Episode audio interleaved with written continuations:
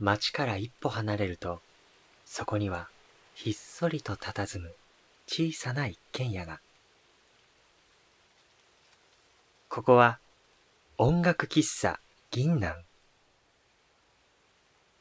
どうやら今夜もいつもの三人、銀南トリオが集まっているようです。歌と朗読、弓。サクソフォーン、しおり。ピアノ、好み。この三人でお送りするくつろぎと音楽の時間。あなたも少しだけご一緒しませんか？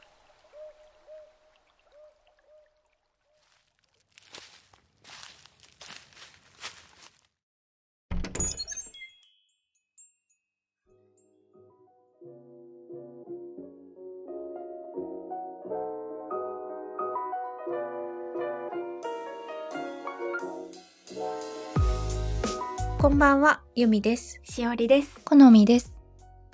この喫茶店はもっと気軽にクラシック音楽が聴ける場所があるといいなという思いを込めて、大学同期の3人で始めました。普段感じていることを話したり、最後にはおすすめの曲を演奏しますので、ぜひゆっくり楽しんでくださいね。そういえばリスナーの皆さんにはまだ紹介してなかったのですが、えー、私たち3人とも西日本出身でして、うん、えっ、ー、と、好みちゃんが三重県、で、しーちゃんが徳島県出身。で、私が兵庫県の出身なんですよね。そうね。初回からまあずっと方言で喋ってたから今更って感じはあるんだけど、まあでも今後も地元の話とかちょこちょこしてければいいよな。ね。うん。で、今日はゆみちゃんのふるさと神戸についてお話ししようかな。そうゆみちゃんの地元についての話って私意外とあんまり聞いてないような気がするな。あそっか、うん、じゃあちょっと私の出身地の話を。で私のふるさとは兵庫県神戸市です。でえっと山と海の両方を持ってるのが特徴の町かな、うん、であの平清盛っていうの有名な源氏と平家で有名な平清盛が港を作って、うん、で昔から貿易が盛んだったから偉人館とか、あと西洋風の建物とかも多い町かな。あとは食文化もパンとか洋菓子が結構有名で、うん、やっぱり西洋の影響を受けてるのかもね。そうなんだ。なんか神戸出身って聞くと漠然とおしゃれなイメージがあったのもそこから来てるのかもな。うん、なんか神戸にはブランド街っていうのがあって坂道の両脇にブランド品を取り扱ってるお店がずらーっと並んでるっていう噂が徳島まで来とったんやけどほんま。うん？え？あれ？どこ？どこのこと？え？うん？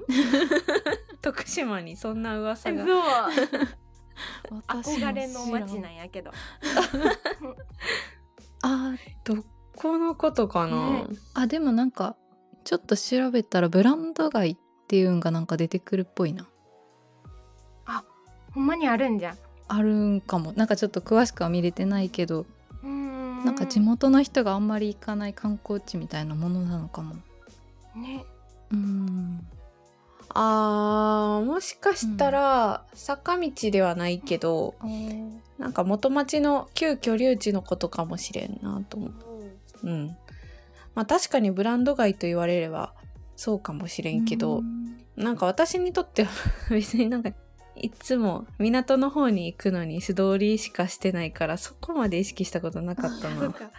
まあ子供の頃はあんまブランド品とかあんま興味もないけん素通りになるような。あまあまあまあ確かにそうやな、うん、そうやな。そうそうそう。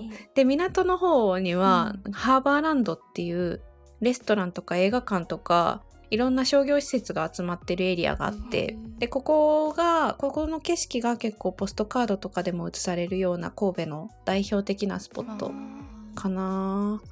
で、なんかここの思い出があって、うん、なんか前回の配信で、あの、高校生の頃部活で私合唱してたって言ってたと思うけど、うん、まあ、そのコンクールが夏にあってそれが終わった夏の終わりぐらいかなにあの打ち上げ的な感じで部活のみんなでここの港の近くのバイキングに来てご飯を食べて、でその後海の方に出て港ので海沿いでもう80人ぐらいおる大所帯の合唱部やねんけど、うん。全員でそこでアカペラの合唱をするみたいなのが 結構毎年恒例でやっててすごい楽しかった思い出がある。たまたま遭遇したらすごい綺麗なんだろうな。圧巻。確かに。80人ってすごいよ。もうそれこそフラッシュモブ的な感じやな今で言うと。あそうやな。今で言うとそうやな。なんか何の許可もなくあそこで突然アカペラで混声支部合唱とか八部合唱みたいな感じで始まるから毎年楽しみにしとる人とかおりそう。思い出があるな。青春っぽい。うん。青春。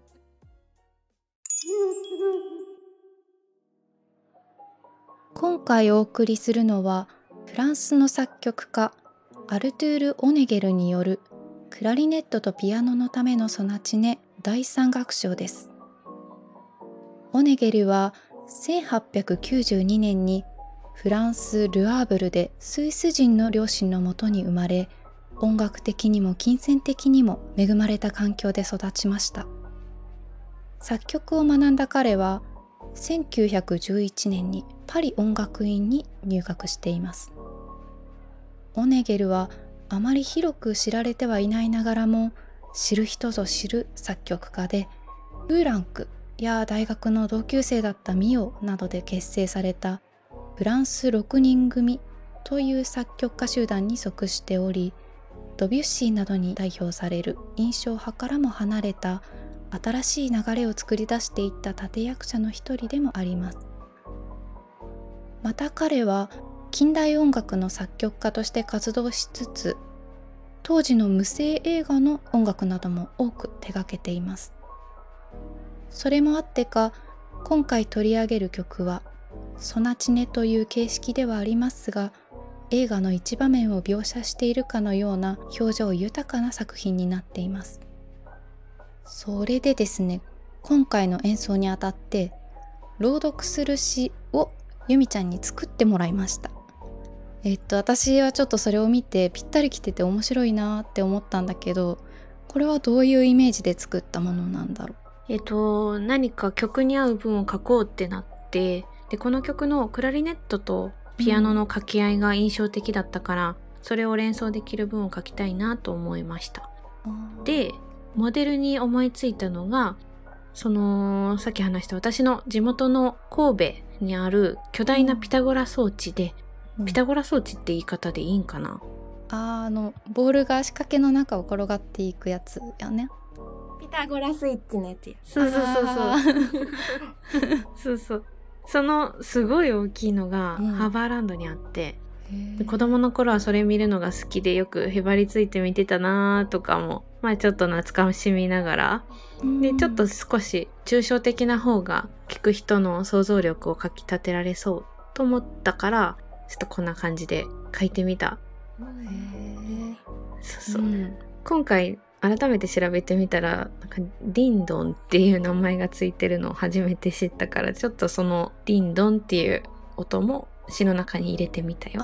なるほどね私もこの曲を吹いててピアノと追いかけっこをするようなイメージがもともとあったからこのディンドンのイメージがすごくしっくりきたうんあと今回演奏するのはソナチネの中の三楽章のみなんですがこんなにリズミックでこうおだけた要素もあるような三楽章に対して一二楽章はゆっくりと重くオネゲル特有のグロテスクさを感じ取れるような曲なのでそちらも CD や YouTube なので合わせてお楽しみいただければと思います。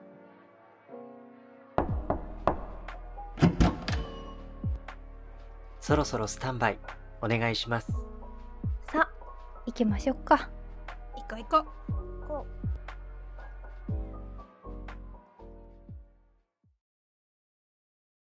赤い玉、青い玉、緑の玉、白い玉。次へ次へと押し上げられ、空へと高く登っていく。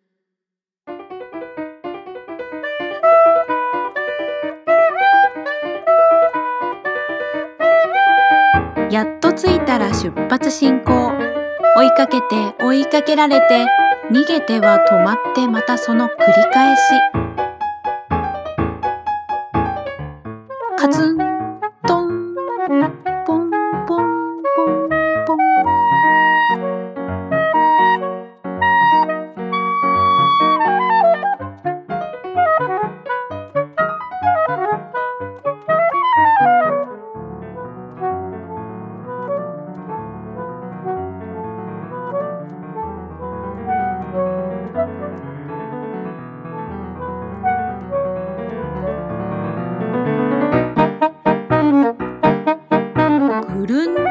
ったら空にこう書いて、そうしてついにゴールを迎える。だけどもまたまた空へと高く登っていく。カツントンポンポンポン。ディンドンディンドンディンドン。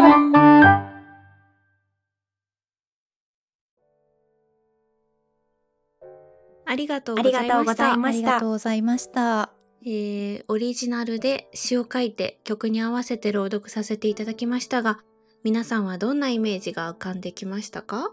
よろしければ概要欄のメールアドレスやツイッターから感想や、また次回以降のリクエストをぜひお寄せください。また、銀杏トリオの YouTube チャンネルでは番組で放送した演奏をオリジナルの絵と日本語の歌詞を添えてお届けしています。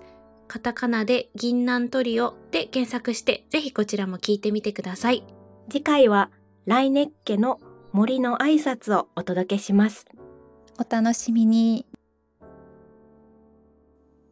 まだまだ話し足りないところですが、そろそろお時間のようです。